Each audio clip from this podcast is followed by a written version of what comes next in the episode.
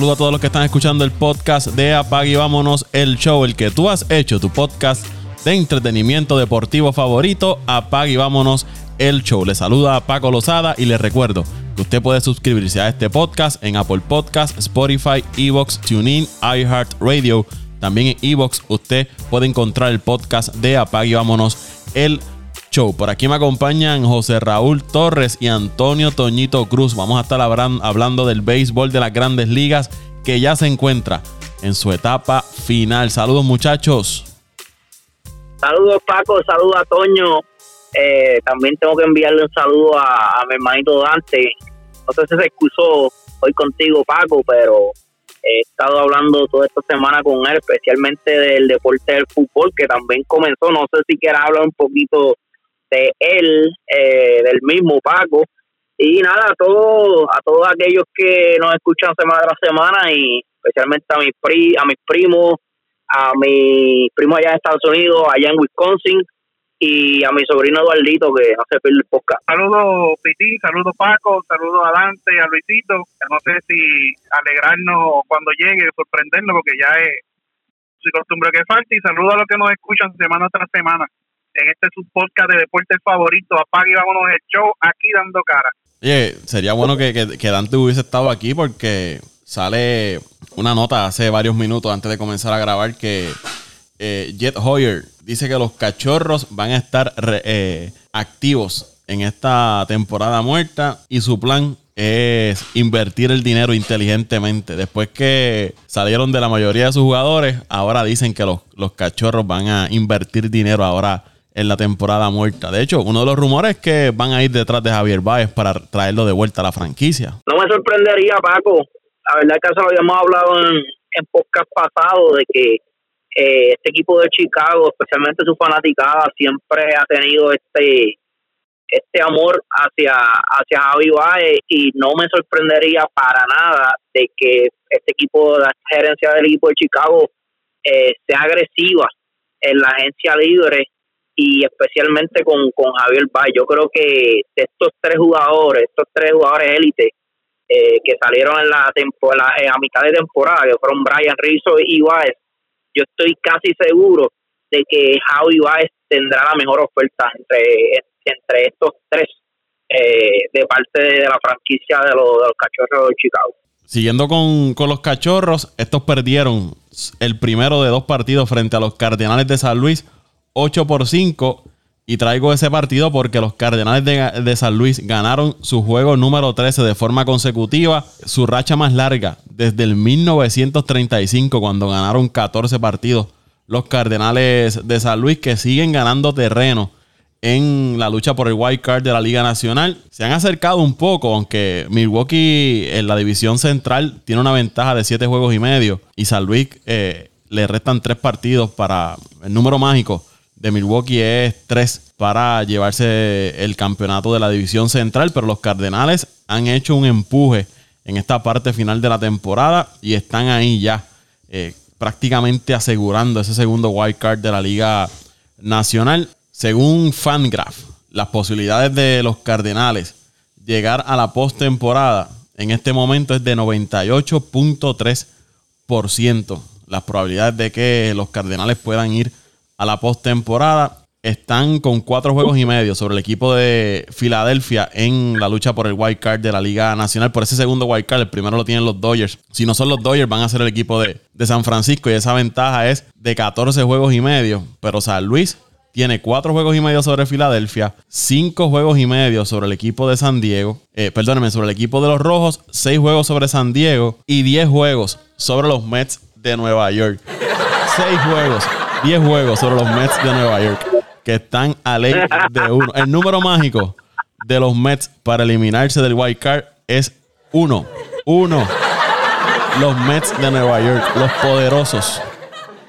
Paco, un día de vida. ¿Sabes qué? ¿Sabes qué? Que esta semana van para Milwaukee, Wisconsin a enfrentarse a mi Brewers tres partidos.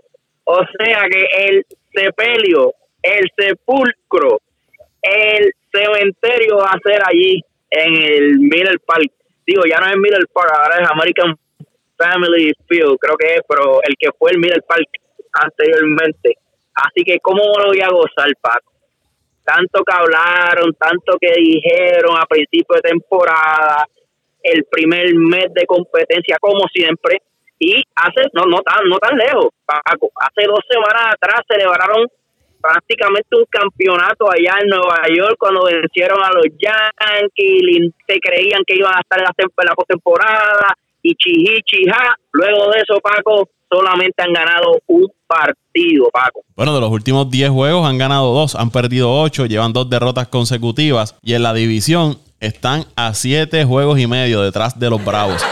7 juegos y medio están los Mets detrás de los Bravos. El número mágico para eliminarse de 4 en la división. En la división tienen un poquito más de posibilidades que en el wild card. Y según Fangraph, las probabilidades de que los Mets vayan a la postemporada son 0.0. O sea que prácticamente ninguna. Las posibilidades para que vayan a los playoffs el equipo de los Mets de Nueva York. Un equipo que estuvo dominando esa división por más de dos meses, prácticamente tres meses arriba en esa división. Y hoy están prácticamente ya eliminados los Mets de Nueva York. Oye, Paco, eh, cambiando el tema un poco, eh, a principio estaba hablando de los Cardenales de San Luis y, verdad que estos ahora mismo se encuentran en la segunda posición del White Card de la Liga Nacional, eh, con ahora mismo una una no amplia ventaja, pero una, una ventaja bastante cómoda para verdad para lo que resta de, de temporada y de la forma que está jugando también este equipo. Y no tan solo la forma que está jugando este equipo, sino que este equipo este este conjunto le quedan cinco o seis juegos, creo que es seis o siete juegos, Paco, y estos juegos la mayoría son con los cachorros de Chicago, que tienen también un itinerario bastante cómodo. Creo que también le quedan tres juegos con el equipo de Milwaukee, pero eh, estos van a ser allá en, en, el Parque de los Cardenales. Ahora mismo eh, ellos, ellos tienen, José Raúl, y perdóname, cuatro juegos con el equipo de los cachorros este fin de semana ya ganaron ese primero que era un doble encuentro hoy, ya lo ganaron. Juegan más adelante, luego eh, sábado y domingo. Eso serían cuatro partidos y como tú dices, le quedan tres con el equipo de Milwaukee y luego frente al equipo de los Cachorros tres partidos más. O sea que son siete contra los Cops. Bueno, réstale uno, serían seis contra los Cubs y tres contra el equipo de, Milwaukee. Que ponle que ganen de esos seis contra los cachorros, ganen cuatro o cinco. Y vamos a ver qué pasa con, Milwaukee, porque le, si no me equivoco, le, ganaron la serie, ¿no? Que jugaron hace poco. Eh, bueno, le ganaron la, pasada serie, pero Milwaukee ha ganado muchos partidos anterior a eso. No sé, habría que buscar, no sé si la tiene la oportunidad ahora en el podcast. Sí, los barrieron. Eh, de buscar como Sí, los barreros anteriormente la serie. la cuestión es que todavía este equipo de los Cardenales a siete juegos todavía tiene oportunidad, como tú dices, si continúa ganando de la forma que, lo está haciendo y que Milwaukee, pongamos el ejemplo de que Milwaukee pierda los tres con los Mets, que lo veo bien difícil porque este equipo de Milwaukee lleva cinco eh, derrotas consecutivas. Yo creo que es la, es la mayor eh, cantidad de juegos eh, de derrotas consecutivas en lo que lleva la temporada del equipo de Milwaukee. Va a ser bien difícil que verdad pierda estos tres con los Mets, pero nadie sabe. O, pongamos de que este equipo de los Mets gane los dos de tres, eh, pondría a este equipo de los Cardenales prácticamente a tres o cuatro juegos, Paco. Ahora mismo, ahora mismo con esa victoria que tuvo San Luis sobre los Cachorros, en este momento están a siete juegos de Milwaukee. El número, el número mágico, sea, siete juegos, el número mágico para eliminarse de la lucha por la división central es de tres. Yo los veo complicados. Tendría que ser que Milwaukee colapse completamente y San Luis siga enrachado. Yo lo veo difícil que puedan, porque Milwaukee sacó bastante, bastante ventaja. Definitivamente, pero Milwaukee tiene que jugar fuerte este fin de semana, Paco. Milwaukee no puede jugar eh, eh, relax eh, este fin de semana porque no puede ir una serie con San Luis a enfrentarse a un equipo de San Luis motivado, un equipo que lleva que está enrachado ahora mismo y con una diferencia de unos cuatro juegos. Sería eh, peligroso para, para, para el equipo de Milwaukee. Yo creo que Milwaukee tiene que ir por todo este fin de semana y tratar de por lo menos ganar de esos tres, ganar dos. Eh, yo creo que si el equipo de Milwaukee gana dos este fin de semana, ya no debe haber, ¿verdad?, este problema para los cerveceros en la la división, pero todavía, ¿verdad? No están seguros. Eh, por otro lado, lo otro que te quería comentar a, respecto a, al equipo de San Luis y el Card número 2, mira esa, esa diferencia de victorias entre San Luis y los Dodgers. Si vamos unos años atrás, unos ¿cuánto fue cuándo fue que comenzó esto de la de los dos Card por por cada liga? Creo que fue unos 5 o 6 años atrás. Si vamos muchos años atrás donde solamente eh, en la postemporada entraba un equipo en Card, este equipo de San Luis estuviese eliminado de, de, todas formas. O sea que, que el segundo Card ha sido bien importante este año para lo que es esta competencia en, en la lucha del Card. Eh, no afectaría tanto a lo que es la americana porque Boston, que está primero ahora mismo en el White Card, eh, no está tan lejos del equipo de Toronto creo que está unos tres o cuatro juegos que todavía, ¿verdad? Hay béisbol, todavía hay mucho. Toronto está a un juego de Boston, a un juego de los Yankees y a dos juegos de Boston. Y Seattle está a dos juegos de los Yankees y a tres juegos de Boston. O sea que Toronto o Toronto ya jugó hoy, porque Toronto está como a tres. Creo que esta mañana, o no sé si me estoy equivocando, que Toronto estaba. Déjame, déjame revisar bien el, el standing. Voy, voy a mirarlo, que lo estaba. Ok. este, este a 2, este a 3, ok. Boston tiene 88 y 65 y Toronto 85 y 68, correcto, son tres. Son tres de ventaja que tiene ah, Boston sobre Toronto y sobre Seattle tiene cuatro juegos. Cuatro juegos. Toronto está a uno de los Yankees y Seattle está a dos de los Yankees, que los Yankees son los que tienen el segundo wildcard. Ahora sí estoy mirando el, el, standing correctamente. Ok, con lo que quiero llegar a esto es que en la nacional ya hace rato, ya hace rato el equipo de los Dodgers eh, o el equipo de San Francisco, porque no sabemos todavía quién va a ser el, ganador de Wildcard, ¿verdad? Porque ellos están bastante apretados ahí en la división todavía del oeste. Pero uno de estos equipos ya estuviese seguro en lo que es la, la del Wildcard quizás hace un mes o, un mes y medio atrás. A diferencia de la Liga Americana, que todavía Boston puede eliminarse y, es el es el Wildcard número uno en la, en la Liga Americana. O sea que, ¿verdad? En, ambas ligas la situación ha sido bastante, yo diría, diferente.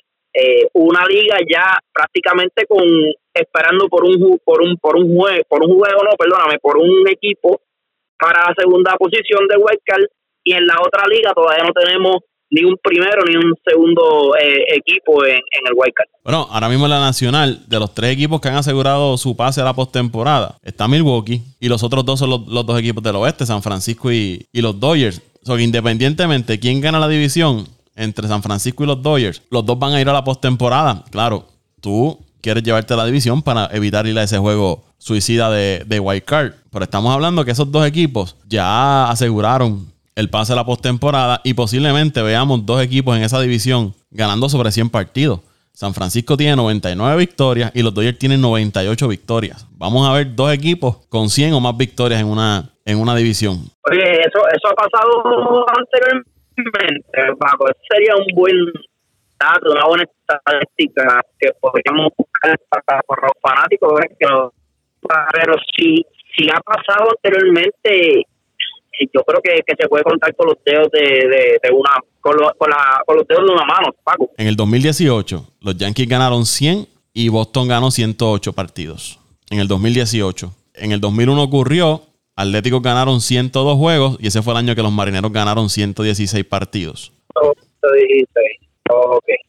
Ah. Pues en los últimos 20 años, los últimos 23 años, 21 años, sí, 21 años, solamente ha sucedido dos ocasiones. Dos, ocasiones. Y quizás anterior a eso, no sé si tiene otras estadísticas por ahí, pero no creo que haya más. En el 93, eh, en la división oeste, cuando los Bravos de Atlanta jugaban en esa división, ganaron 104 juegos y los Gigantes de San Francisco ganaron 103 partidos. Eso fue en el 93. Y en el 1980, los Orioles ganaron 100 partidos y los Yankees ganaron 103 partidos. Espérate un momento, espérate un momento, Paco.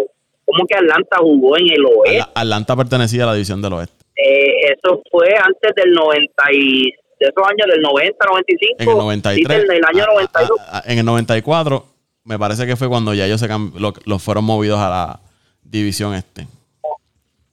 Que no había, me imagino que era que no, no había espacio en, la división, en la, la división o conferencia del este, porque la verdad el caso es que Atlanta está bien en el, este de los Estados Unidos. Bien lejos, bien lejos. ¿Sabes? Que, que estos fanáticos que, porque tú sabes que, que la Grandes Ligas hay muchos fanáticos que les gusta visitar eh, los parques de, de, los, ¿verdad? de su de su equipo, no digo que le gusta visitar otros parques donde su equipo esté participando y prácticamente ese road trip tú tienes que arrancar desde Georgia hasta, hasta California. Estaba, estaban bastante lejos, pero en el 94 fueron ya a, la división este. Y estuvieron en la, división del oeste desde el 69. Estuvieron jugando en esa división del oeste. En esa división estaba en el 93 los Bravos, los Gigantes, los Astros, los Dodgers, los Rojos, los Rockies y San Diego. Siete equipos. Wow, la verdad es que, que no, no sé, ¿verdad? No sé por qué este equipo Atlanta permitió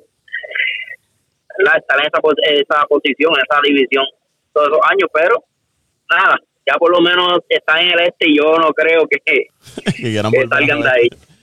que quieran volver al oeste. Siguiendo con, con, la división del oeste, no, no sé si Toñito ya, ya, está por ahí, había tenido problemas. Eh, no, yo está por, aquí, pues, gracias, gracias a Dios que Petit no iba casi ni a hablar. Toñito, estamos eh, hablando sobre los Dodgers y el equipo de San Francisco, la situación con, los Cardenales de San Luis. A los Dodgers tiene una serie ahora con el equipo de Arizona, que deben dominarla sin problema. Son rivales de división, siempre se complican esos juegos. Y al equipo de San Francisco tienen serie frente a Colorado, también rivales de, división. San Luis, como les dije, tienen esta serie con el equipo de, los Cops. Ya ganaron ese primer juego. Se me hace tan difícil eh, pronosticar quién va a ganar esa división oeste de la Liga Nacional porque están demasiado de, cerca esos dos equipos. La ventaja apenas es de, un partido para el equipo de, San Francisco sobre los Dodgers. Eh, los Dodgers han estado jugando muy bien, han ganado 8 de los últimos 10. Eh, está difícil pronosticar quién se va a llevar esa, esa división. Voy a mirar el, el, calendario. Como les dije, le queda Colorado a San Francisco. Luego van frente a Arizona y cierran frente a los Padres. Los Dodgers tienen Arizona, luego van frente a San Diego y, se, y cierran frente al equipo de, Milwaukee. pueden estar un poquito más complicado el equipo de, eh, los Dodgers. Me parece que eh, San, Francisco tiene un itinerario un poco más cómodo que el que puede tener los Dodgers. Hay que ver cómo, cómo va a jugar ese equipo de San Diego, si ya se entregó, si dieron por perdida la temporada, porque a San Diego le queda cuatro juegos con los Bravos, bueno, de esos cuatro juegos que tienen ahora, uno es continuación en la quinta entrada. Le quedan juegos contra San Francisco y le quedan partidos contra los Dodgers. Están, apretados los, los, padres por la lucha de, del wild card de la Liga Nacional. No, y, se ha mantenido así interesante toda la temporada, Paco, con los, los padres de ustedes saliendo de del panorama prácticamente hasta del wild card. O sea que. Bueno, ahora mismo las la probabilidades, según Fangraph, eh, Fangraph 0.2% de hacer la postemporada. Ese equipo junto con, con los Mets. ¿Junto a eh, quién? ¿Junto a quién? ¿Junto a quién? ¿Junto a quién? De los Mets.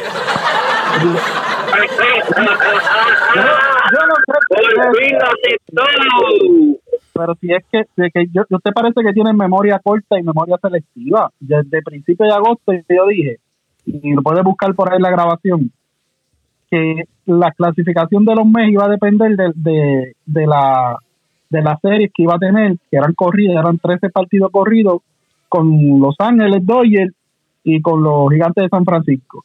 Que si los Mets lograban pasar esa serie y estar de dos a tres juegos por debajo, o medio juego a un juego por encima, teníamos chances, pero nos fue horrible. De 13 juegos apenas ganamos, creo que fueron tres juegos nada más con ellos y fue la temporada de, de los Mets. O sea que yo lo advertí y de hace tiempo lo estoy diciendo que estamos apretados. Lo que pasa es que pues, uno siempre es el último que pierde la esperanza de su equipo y me gusta agitarlo para verlo este, despotricar contra mi equipo. Pero yo estoy claro de que el equipo de los Mets después del juego de estrellas fue otro y yo lo había pronosticado. Yo soy realista.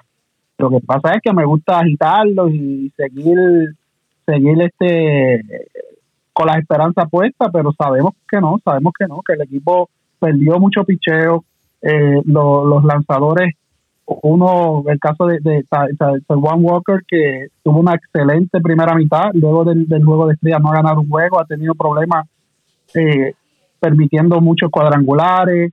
Eh, se esperaba que llegara en septiembre, nunca llegó. Sinegal se supone que, que llegara en septiembre, apenas ahora está haciendo la, la, las salidas de, rehabilitación en, en, ligas menores.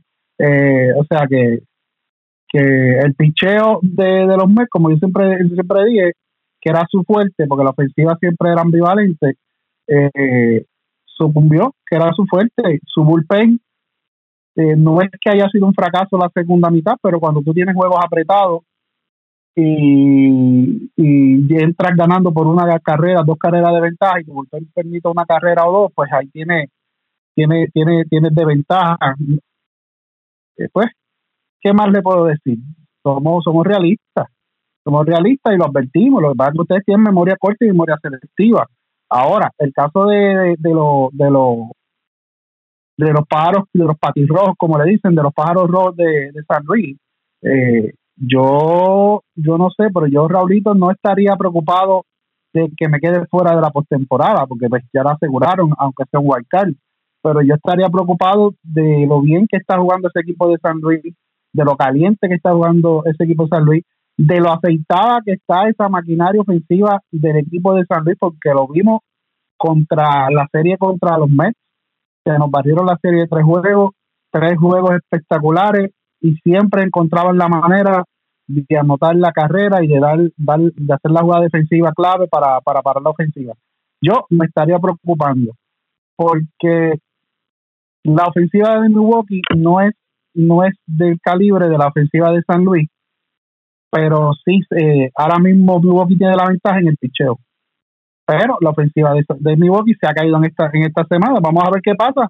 Y cualquiera diría que Major League Baseball ya sabía lo que iba a pasar de antemano y planificó el, el, el, calendario de juego de esta manera, pero pues cosas de la vida que casualmente estos equipos se levantaron y lograron llegar hasta donde están y, y aumentar sus posibilidades y hasta posiblemente estar en la postemporada. Y, y se ha preparado el escenario para un fin de para un fin de temporada espectacular y, y, de tensión y, de expectativas en las grandes ligas. Cualquiera diría que fue planificado, pero son cosas de, del juego de béisbol, por eso es que gusta tanto. Tratándole a, a, a, Toño, yo creo que sí, tiene razón, este equipo de San Luis no solamente Milwaukee tiene que preocuparse ahora mismo. Ahora mismo, en, hoy, hoy 24 de septiembre, Milwaukee todavía tiene que preocuparse en la división, que no está seguro. Pero eh, si Milwaukee logra ganar la división, los que se tienen que preocupar son los los equipos que el equipo que, que quede en el wild que puede ser este equipo de los Dodgers o el equipo de San Francisco y el ganador del Card iría nuevamente con un equipo de la división del oeste.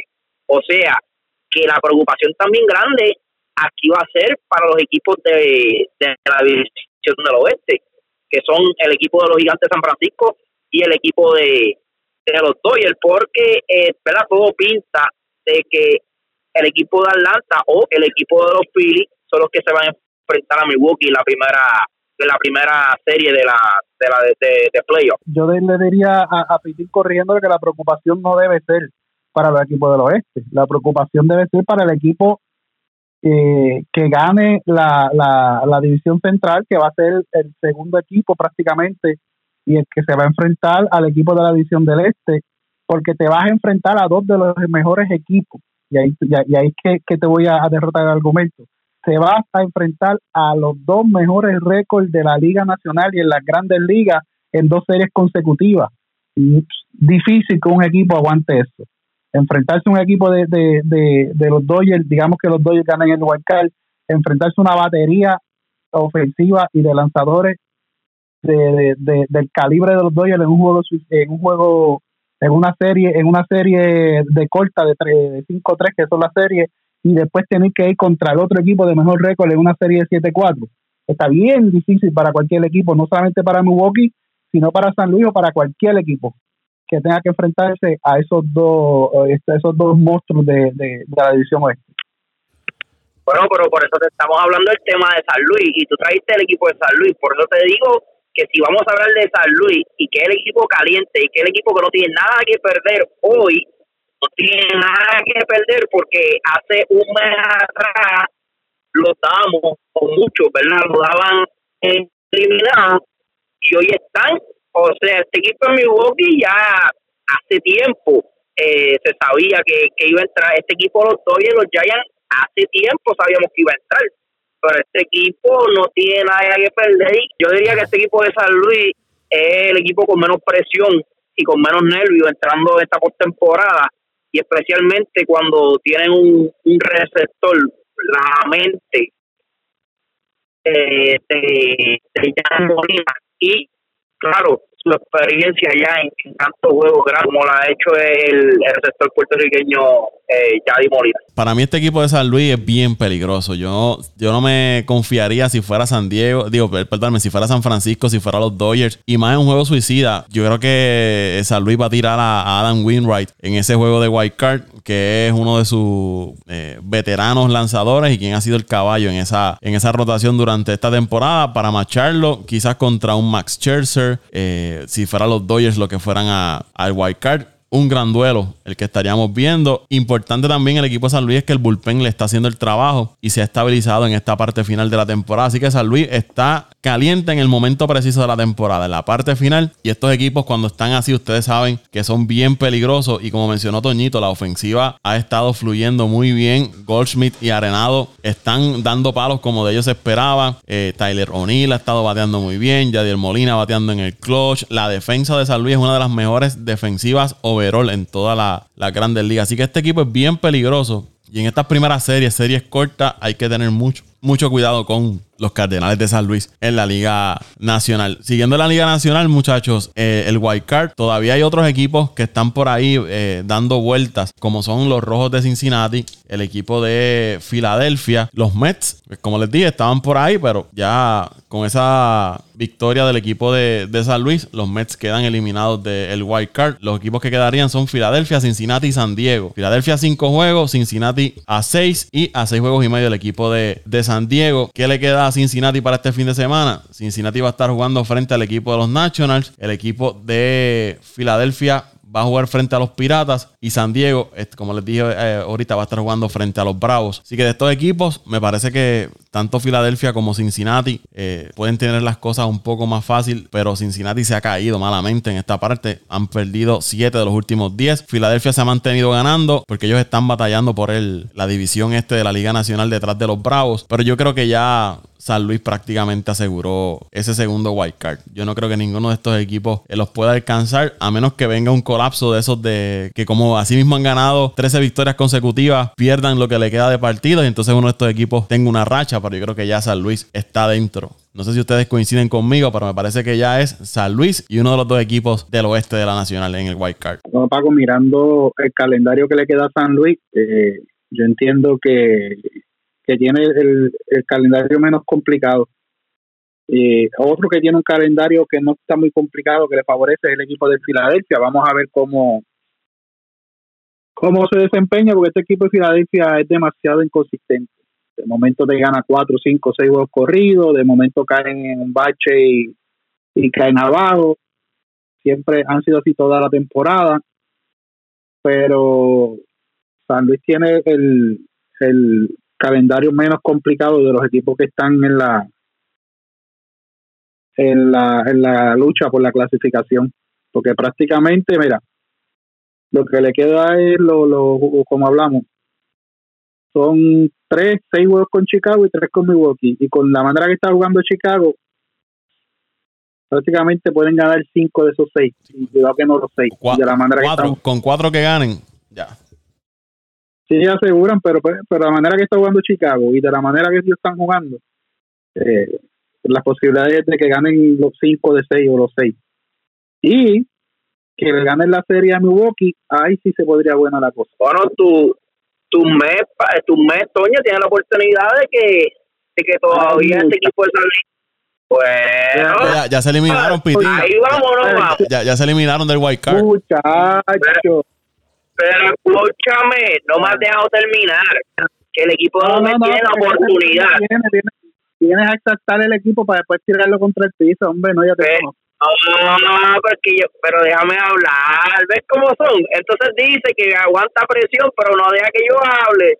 Te estoy diciendo que el equipo de los Mets tiene la oportunidad este fin de semana de barrer al equipo de los cerveceros de Milwaukee para así este equipo de San Luis todavía tener la oportunidad de ganar la división del la división central.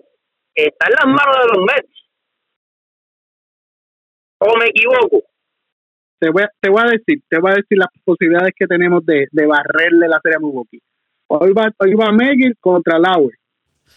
Mañana va Hill contra Burns. y el miércoles va Carrasco contra Peralta. Hombre, no. Podría Paco Apagui. Apretado. Apagui, vámonos, muchachos. Yo soy realista. Y esa ofensiva de los Mets. La, la ofensiva, Paco, la ofensiva ha fluido.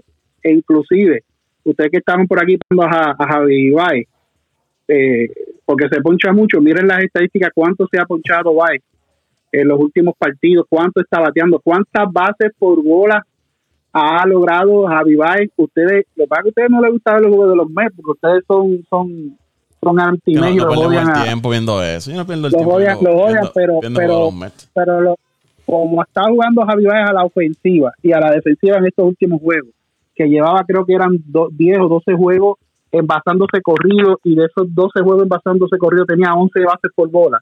¿Cuándo está visto eso en la carrera de Javi Baez? Nunca. O sea que alguna mejoría, algo le trabajaron a Javi Baez que ha tenido una mejoría. Estaba bateando 350 en los últimos 10 juegos. O sea, ha mejorado. No sé si se le ofrecerá un contrato o si los Cops, después que lo regalaron, eh, prácticamente lo, lo, lo quieran firmar para atrás, porque yo, yo sería como que, que algo ilógico que los Cops, después que soltaron a sus peloteros, eh, vuelvan y lo firmen para atrás. Todo, todo es posible con franquicias locas como esa. Lo mejor que puede hacer Nueva es salir de Nueva York. Lo mejor que puede hacer. Eh, pues imagínate, volver a Chicago, a lo mismo. Pero le, le, digo algo. Eh, eso de los números de Javi Baez también afecta por un lado a, los Mets para este toño porque es dinero que, que va a pedir este Javi Baez. Eh, que por, por todos lados los Mets salen afectados. Este... Porque ahora su producción, ¿sabes? Su producción está ahí, está poniendo unos números muy buenos, pero cuando vamos a lo que es el impacto tuvo en el equipo, la verdad es que ninguna, porque el equipo como quiera se eliminó, entonces él viene a pedir dinero, él, va a decir, oye, yo puse los números, tú me trajiste aquí, yo puse los números para que tú, tú tuviese la oportunidad de, de, verdad, respondió es mi problema, pero tú me tienes que dar el dinero, los números estaban ahí. Y yo creo que, verdad, no, no es porque, no es porque sea los Mets, pero eh, también yo creo que, que eso afectará un poco a lo que es la conversación esta entre Javi Baez y, y, el, y la gerencia de los Mets cuando hablemos de cuando vayan a hablar de, del contrato. Ya para irnos de la Liga Nacional, queda la división este, que está la batalla entre Atlanta y el equipo de Filadelfia. Dos juegos de ventaja lo que tienen los Bravos sobre los Phillies. Atlanta va para San Diego, Filadelfia frente a los Piratas. Importante para los Bravos por lo menos ganar esa serie frente a los Padres o terminar este fin de semana con una ventaja de 3 a 4 juegos sobre Filadelfia porque la próxima semana estos dos equipos se van a enfrentar tres partidos, Filadelfia frente a los Bravos y es la, la lucha está bien cerrada porque ambos equipos, como mencionó Toñito, son equipos que de momento te ganan cinco partidos, pero de momento caen en una racha negativa y aunque Atlanta se ha mantenido cuando Filadelfia ha tratado de acercarse, eh, ahora van contra el equipo San Diego y nadie sabe cómo van a jugar este equipo de, de los padres. Filadelfia, si nos dejamos llevar, la tiene más fácil porque es frente al equipo de, de los Piratas. Así que posiblemente veamos cuando lleguemos a la próxima semana, quizás el equipo de Filadelfia esté primero en la división y Atlanta entonces sea el que baje al, segundo puesto. Pero para mí, la serie que va a definir esa división va a ser la, próxima semana entre Phillies y el equipo de, de, Atlanta. No sé cómo lo ven ustedes. Yo creo que esta división se va a dar como los pronósticos de principio de temporada. El que gane esa división va a ser por uno o dos juegos de ventaja no, y, y los Bravos estaban perdiendo hoy, Paco. Pero el juego se suspendió, si no me equivoco, en la quinta no, ese, ese, juego fue de hace varias semanas atrás se detuvo en la quinta entrada 5 a 4 ganando los padres. Se va a continuar y luego que acabe ese partido van entonces al, al partido que estaba en calendario. A este equipo de Filadelfia le quedan los Piratas, tres juegos, tres juegos con los Bravos y cierra la temporada con tres partidos frente al equipo de, Miami. Como les dije, tienen la más fácil, tienen el itinerario más fácil entre Bravos y, y ellos. Así que Filadelfia tiene su destino en sus manos para llevarse esa, esa, división del este de la Liga Nacional. Atlanta le queda San Diego, Filadelfia y los Mets. Y de estos equipos, según Fangraph, los Bravos tienen 75.6% de ir a postemporada y Filadelfia 25.5% de hacer la, la postemporada. Hay que ver, como te digo, que no sea que, que, que el equipo de Filadelfia, aunque tenga el, calendario menos complicado, no pueda aguantar la presión estar a las puertas de una clasificación por primera vez en muchos años. Vamos, vamos a ver, vamos a ver qué sucede, pero yo para mí, para mí, entiendo que esta división la va a ganar Atlanta, como lo dije casualmente este, comentando agosto. Atlanta venía jugando bien, venía subiendo su nivel de juego, venía recuperando parte de las bajas que tenía, aunque todavía tiene otras bajas y entendía que, que Atlanta lo último iba a, a repuntar en esa, en esa división, lamentablemente para mí nuevamente.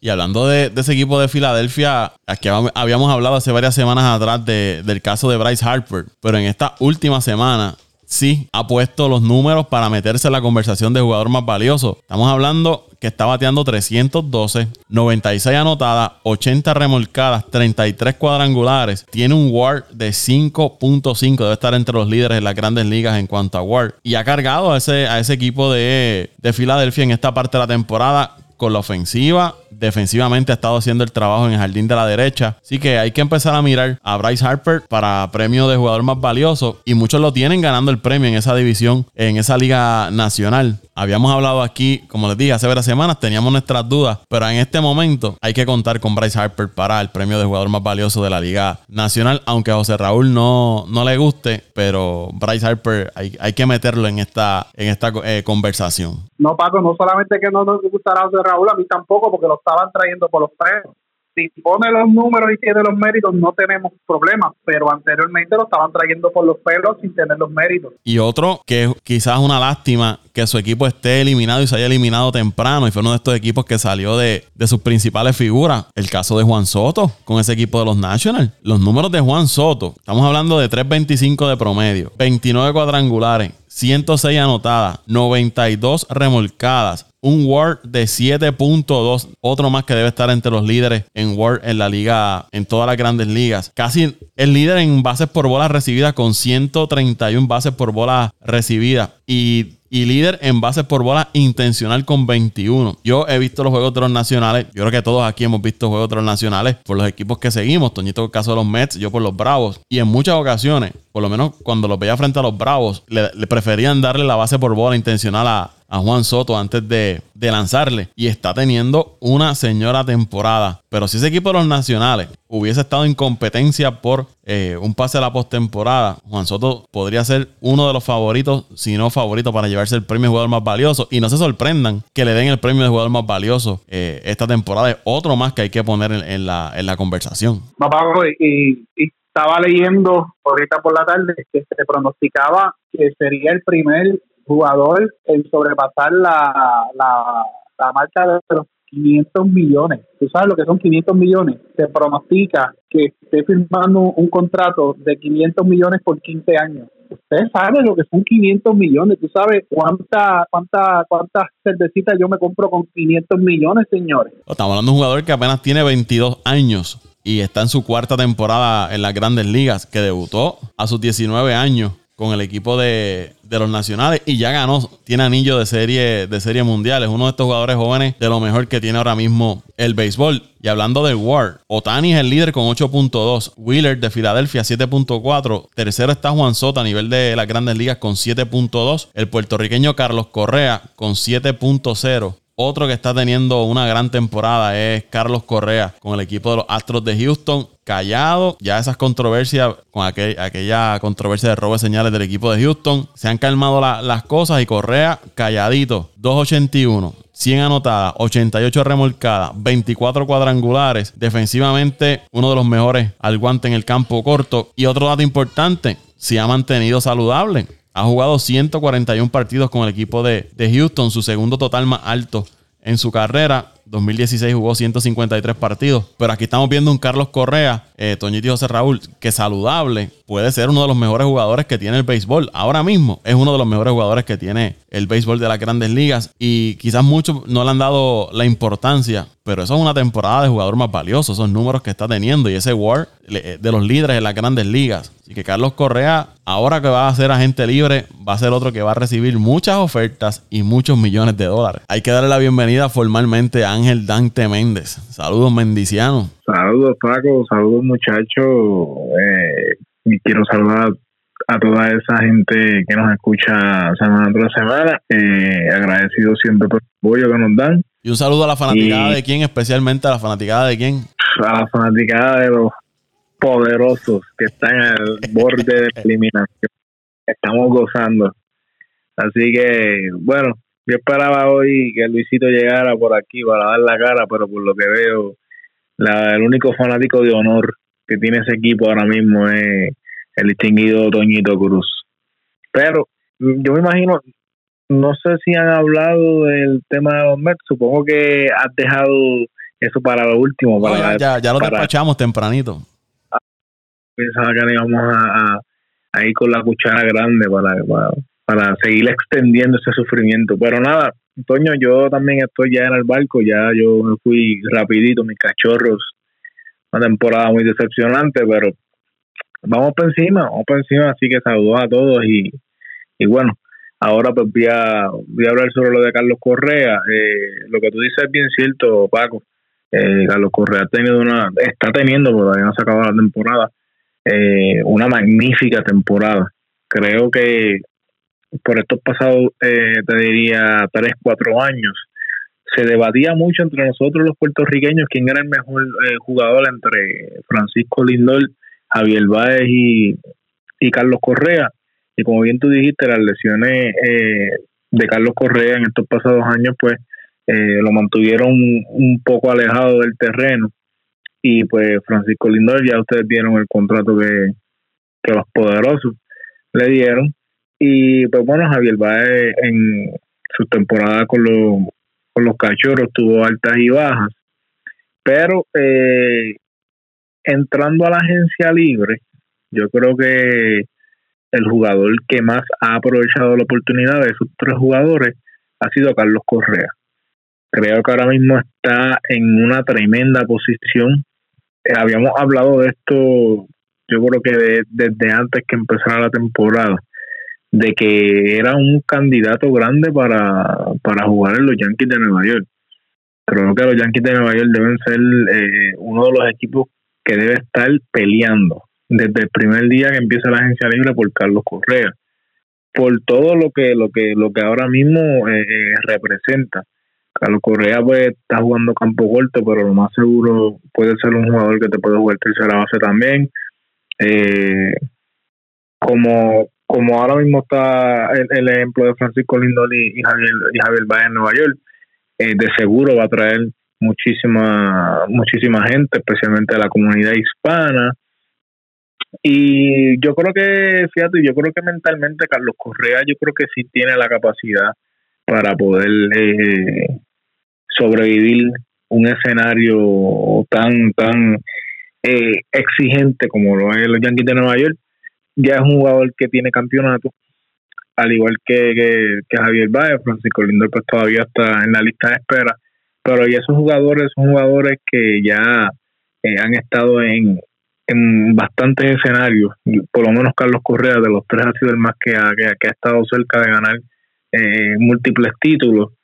Y yo creo que Carlos Correa va, como tú bien dijiste, este, va, va a terminar bien la temporada y va a ser uno de los, de los te diría que ahora mismo es el, campo oculto más cotizado en la, en la agencia libre por encima de, de, Trevor Story, y, el de los Dodgers, que se me fue el nombre ahora mismo, Sigue, Corey Seager. Este, yo creo que yo creo que está en una buenísima posición eh, Carlos Correa para buscarse un buen contrato en un, en un buen mercado. Pues muchachos, yo, yo diría, ¿verdad? En ese debate de quién va a ganarse el, el multiloto en, en, la próxima temporada, eh, claro, lo que es Avivae, si hablamos de los campos cortos, la que está en la agencia libre, la agencia libre para el próximo año, eh, los caballos, que Dante los mencionó ahí, Seagal, Trevor Story, Correa y Baez. Yo diría, depende de la necesidad de los equipos y depende eh, a dónde se dirige eh, esa franquicia. Por ejemplo, eh, tú mencionaste ahí, Dante, los Yankees de Nueva York con Carlos Correa. Yo creo que sí, que Carlos Correa sería una opción eh, para los equipos de los Yankees para, yo diría, este equipo de los Yankees está buscando un campeonato y qué mejor un tipo de experiencia, tipo líder, como lo es Carlos Correa, eh, no, no cabe duda que caería muy bien, pero si hay un equipo que está buscando lo que es taquilla, lo que es buscar una un, jugador eh, que verdad que como lo es Fernando Tati el, el, equipo de los padres, como lo es el mismo Lindor, que aunque no ha hecho los números, eh, son, son jugadores que mueven masas, que mueven fanáticos, mueven fanáticos que venden jersey, que son taquilleros, y yo creo que por encima de todos esos, de esos cuatro campos cortos, yo diría que debe estar Javi Baez. Javi Baez eh, te vende taquilla eh, es el jugador que tú no necesitas tener un equipo contendor. Con solamente tú tener a Javi Baez en el roster, yo diría que, que un equipo que, que todos le gustaría eh, eh, ver, le gustaría, a todos fanáticos le gustaría pagar la taquilla. O sea que habría que ver cuáles son las necesidades de los equipos.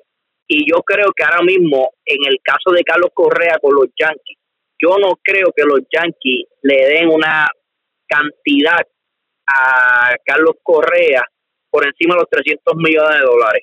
Y quizás si Javi Baez, por ejemplo, el mismo equipo de los, de los Cubs, que lo estuvimos hablando al principio del programa, yo estoy casi seguro le va a a, por encima de los 300 millones. Aprovechando que este tema de Carlos Correa nos trajo el equipo de los Yankees de Nueva York, no nos íbamos a olvidar de los Yankees de Nueva York y esa lucha en la división eh, este de la Liga Americana y en el White Card de la Liga Americana, donde están batallando las Medias Rojas, los Yankees y el equipo de los Azulejos de Toronto. Ahora mismo Boston tiene el primer White Card, Yankees están en el segundo, a un juego de los Yankees está Toronto a dos está el equipo de Seattle y a cuatro el equipo de Oakland. Pero la serie más importante es la que va a comenzar este fin de semana. Boston frente a los Yankees de Nueva York. Y como hablábamos al inicio del podcast, parece que las grandes ligas ya sabía lo que iba a ocurrir y cuadró el itinerario para que estos equipos que están buscando un pase a la postemporada se enfrentaran. Los Yankees y Boston. Una serie de tres juegos este fin de semana. Gary Cole me parece que va a estar lanzando el primer juego por el equipo de, los Yankees frente a Eovaldi del equipo de, de Boston. Estos partidos José Raúl que siga a los Yankees, que tú sepas, los van a transmitir por televisión nacional de los Estados Unidos, porque esto es una serie digna de que se transmita a nivel nacional. Estamos hablando de los archirrivales, uno de los, de los dos de los equipos con mayor fanaticada de las grandes ligas y que se estén jugando la vida por el pase a la postemporada. Debe ser súper interesante, súper llamativa. Boston enrachado con siete victorias consecutivas. Han ganado ocho de los últimos 10. Los Yankees llevan tres victorias consecutivas. Han ganado siete de los últimos 10 partidos. ¿Qué podemos esperar de esta serie de Yankees y Boston? ¿Y quién de los dos equipos se va a llevar la serie? ¿Quién se va a llevar la serie? Quiero sus pronósticos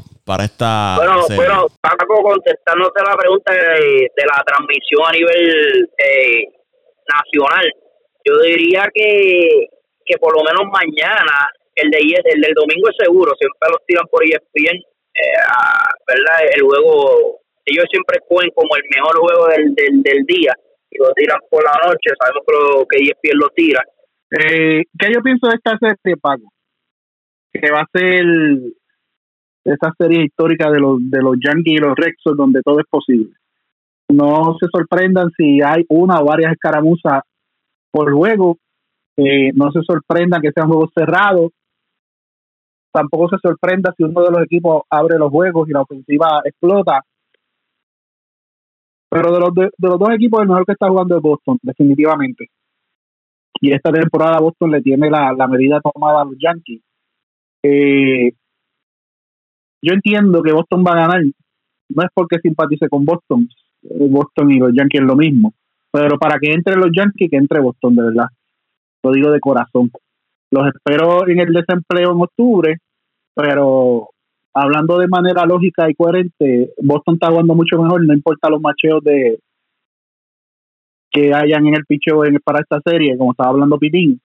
Pero Boston Boston está jugando mucho mejor el béisbol, este, su defensiva es mucho mejor que la de los Yankees, su ofensiva siempre encuentra la manera de hacer carrera, ya sea aprovechando los errores del otro equipo, ya sea con el batazo largo, ya sea con la jugada pequeña, siempre se las inventan para anotar. Lo vi en esta serie de dos juegos contra los contra los Mets, me fueron dos grandes partidos y entiendo que esta serie se la va a llevar Boston. Eh, porque está jugando bien y porque me, porque quiero que los Yankees se eliminen, o sea, no hay otra. Pues mira, Paco, muchachos, yo creo que esta serie, los jugadores importantes de ambos equipos tienen que dar ese paso al frente y de ellos deberían hacer la diferencia en, en, en esta serie. Así que si los Yankees quieren salir eh, exitosos en esta serie, como dijo José Raúl, que ya Gareth Cole, eh, pues aún así con su, con su alta y baja todavía eh, sigue siendo considerado como uno de los lanzadores, de los mejores lanzadores de la Grandes Ligas. Yo creo que pues hoy, hoy, hoy es un día para que él eh, demuestre su capacidad y, y, y qué tan qué tan importante es para ese equipo de Nueva York. Y jugadores como Aaron George, eh, Stanton, el mismo Gleyber Torres, eh, Gary Sánchez, todos esos jugadores eh, tienen que, que, salir este fin de semana. Si es que el equipo de Yankees va a tener algún tipo de, de, posibilidad de, de poder meterse en esos playoffs. Y lo mismo con Boston. Creo que los jugadores importantes del equipo de Boston este, tienen que salir también. No sé si Chris Sale, porque yo creo que la última vez que yo vi Chris Sale, Chris Sale estaba fuera por COVID, si no me equivoco. No sé si Chris Sale va a estar de vuelta en esta serie, pero si Chris Sale regresa a esta serie, también sería interesantísimo ver a Chris Sale. Eh, a mí me gustaría que empataran, que empataran hoy y mañana, que cada uno se, se repartiera victorias y que el domingo entonces se se fueran se fueran ahí a que se maten ahí ese último día. Yo pues no no no estoy con ninguno de los dos equipos. contestándote la pregunta de los lanzadores, Piveta va el sábado frente a Cortés y el domingo va a estar tirando Montgomery por los Yankees y Eduardo Rodríguez por Boston. Crisel no va a estar en la, en la serie. Y contestándole a Crisel, Crisel lanzó contra los Mets el último juego que fue el, el miércoles. No le fue yo creo que muy bien. Coño me puede ahí corregir, pero yo no creo que haya dominado porque ese juego el equipo los Mets logró hacer varias cajeras.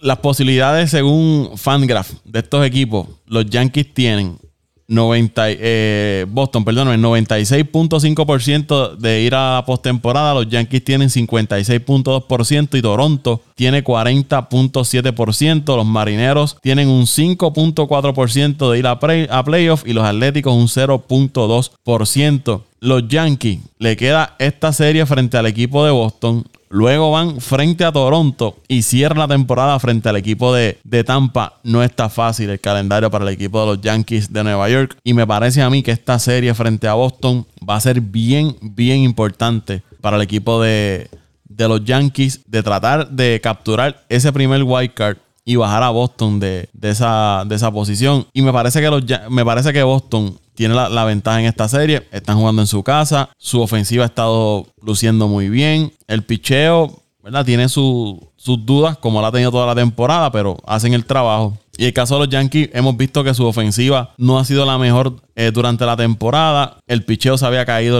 en, las últimas semanas. La defensa se había caído en las últimas semanas. Como mencionó Toño, de los dos equipos, quien ha estado jugando mejor en estas últimas semanas ha sido el equipo de Boston. Ventaja para los Yankees que van con Gary Cole, pero como dijo Dante, es el momento de demostrar de Gary Cole, el momento de ganarse el dinero, ese zafacón de dinero que le dieron los Yankees en esta salida frente al equipo de, Boston. Los Yankees necesitan un Gary Cole dominante que mantenga raya esa ofensiva del equipo de Boston para que por lo menos los Yankees puedan asegurar ese primer partido de, la serie frente al equipo de, Boston. Y de ahí en adelante, ¿verdad? Que sea tratar de por lo menos sacar uno más. Pero es importante que los Yankees eviten ser barridos. Y para mí la clave va a ser este primer juego frente al equipo de. este primer juego donde va a estar tirando Gary Cole por el equipo de, los Yankees. Están, están complicados los Yankees, eh, José Raúl, con este itinerario que le quedan. Porque es Boston. Pues sí, perdóname, sigue, era, pensaba que habías terminado, pero sigue, sigue. No, que, decía que, lo que le queda a los Yankees está complicado el, itinerario de lo que le queda a este equipo de, los Yankees, porque vas con Boston que está luchando Wild Card, vas con Toronto que está luchando Wild Card y vas con Tampa que es el líder de, de tu división. Y en el caso de, de Toronto, ellos van a una serie que se puede decir que es fácil frente al equipo de, Minnesota porque está eliminado. Luego, como les dije, van con los Yankees y cierran contra el equipo de, Baltimore. Y en el caso del equipo de las Medias Rojas de Boston, ellos le queda esta serie frente a los Yankees. Luego van a enfrentarse al equipo de, eh, de los Orioles y cierran la temporada frente al equipo de los Nacionales de Washington. Orioles y National, dos equipos que están eliminados. Así que de los tres equipos que están ahí en, esa división del este, los Yankees son los que tienen el itinerario más complicado. definitivamente, definitivamente. Y ustedes estaban hablando de que Gary Cole tiene que crecerse y ganarse el dinero en esta serie. Y, y yo digo que no solamente en esta serie, Paco, en lo que es esta campaña, porque ahora mismo Gary Cole lanza hoy, viernes 24, vuelve a lanzar Esperemos que vuelva a lanzar el jueves que viene, que creo que se enfrentaría a Toronto. A, contra Toronto. Y, y luego, si entra por un white card, debería estar el juego de white card, un, creo que es martes, depende, martes, lunes pero si tú necesitas un Gary Cole en relevo, tienes que utilizarlo en ese juego Card. Oye, y, yo, y yo, eh, menciono Gary Cole porque es el, el lanzador y es el as que va, va para este primer partido. Pero hay otros jugadores ahí como George, Stanton, Rizzo, eh, jugadores que han tenido experiencia eh, ya en esa organización de los Yankees, experiencia. Eh, como Rizzo que ha ganado Serie Mundial, que este es el, momento de esos jugadores, de esos nombres grandes de los Yankees, demostrar que valen eh, el dinero que se les paga y, que su nombre, ¿no? Que muchos los llaman estrellas de las grandes ligas. Este es el momento de, crecerse. Y no, no dejemos tampoco a, a Charman. Yo creo que el bullpen de, los Yankees tiene que también hacer el trabajo que desde el principio de temporada se hablaba muy bien de él y no, no, no ha sido lo que se esperaba eh, nada, yo las cosas difíciles, pero, pero eh, el equipo está ahí y como fanático no hay excusa, ¿sabes? Cuando tú tienes una plantilla eh, que, que ve la cuenta con todos estos peloteros, ya sea peloteros jóvenes, peloteros con experiencia, peloteros bien pagados, eh, lanzadores bien pagados, un bullpen con, ¿verdad? con muchos nombres, eh, yo creo que no hay excusa. El equipo de los Yankees tiene que salir, ganar al menos dos de tres en esta serie con Boston y ganar las próximas dos series para, para así tener la oportunidad de, participar en este juego Wild Pero lo veo difícil, pero creo que, que sí, la oportunidad está ahí y los mismos, ¿verdad? Los mismos expertos dan a los Yankees un 54%, creo que fue el que habías dicho, Paco. Así que, que las probabilidades están poquito por encima eh, del 50%. Así que, que hay break.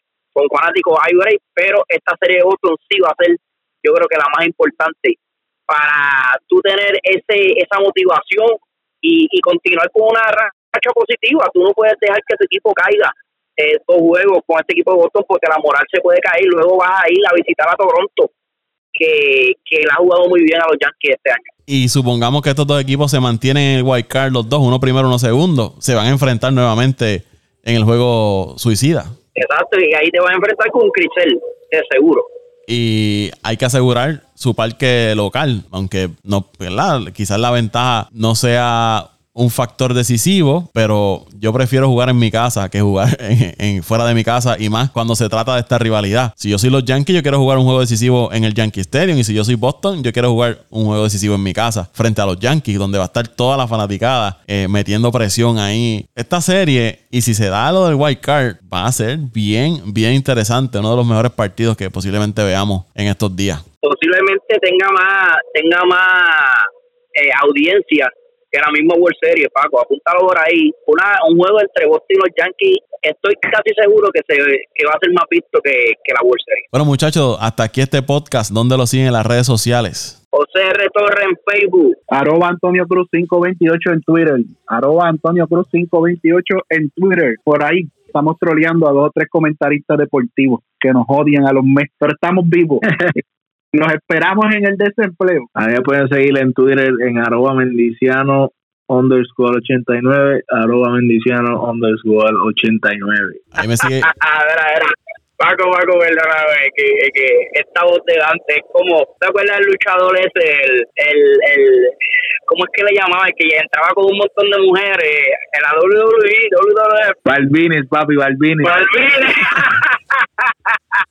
Hello, lady. Hello, lady.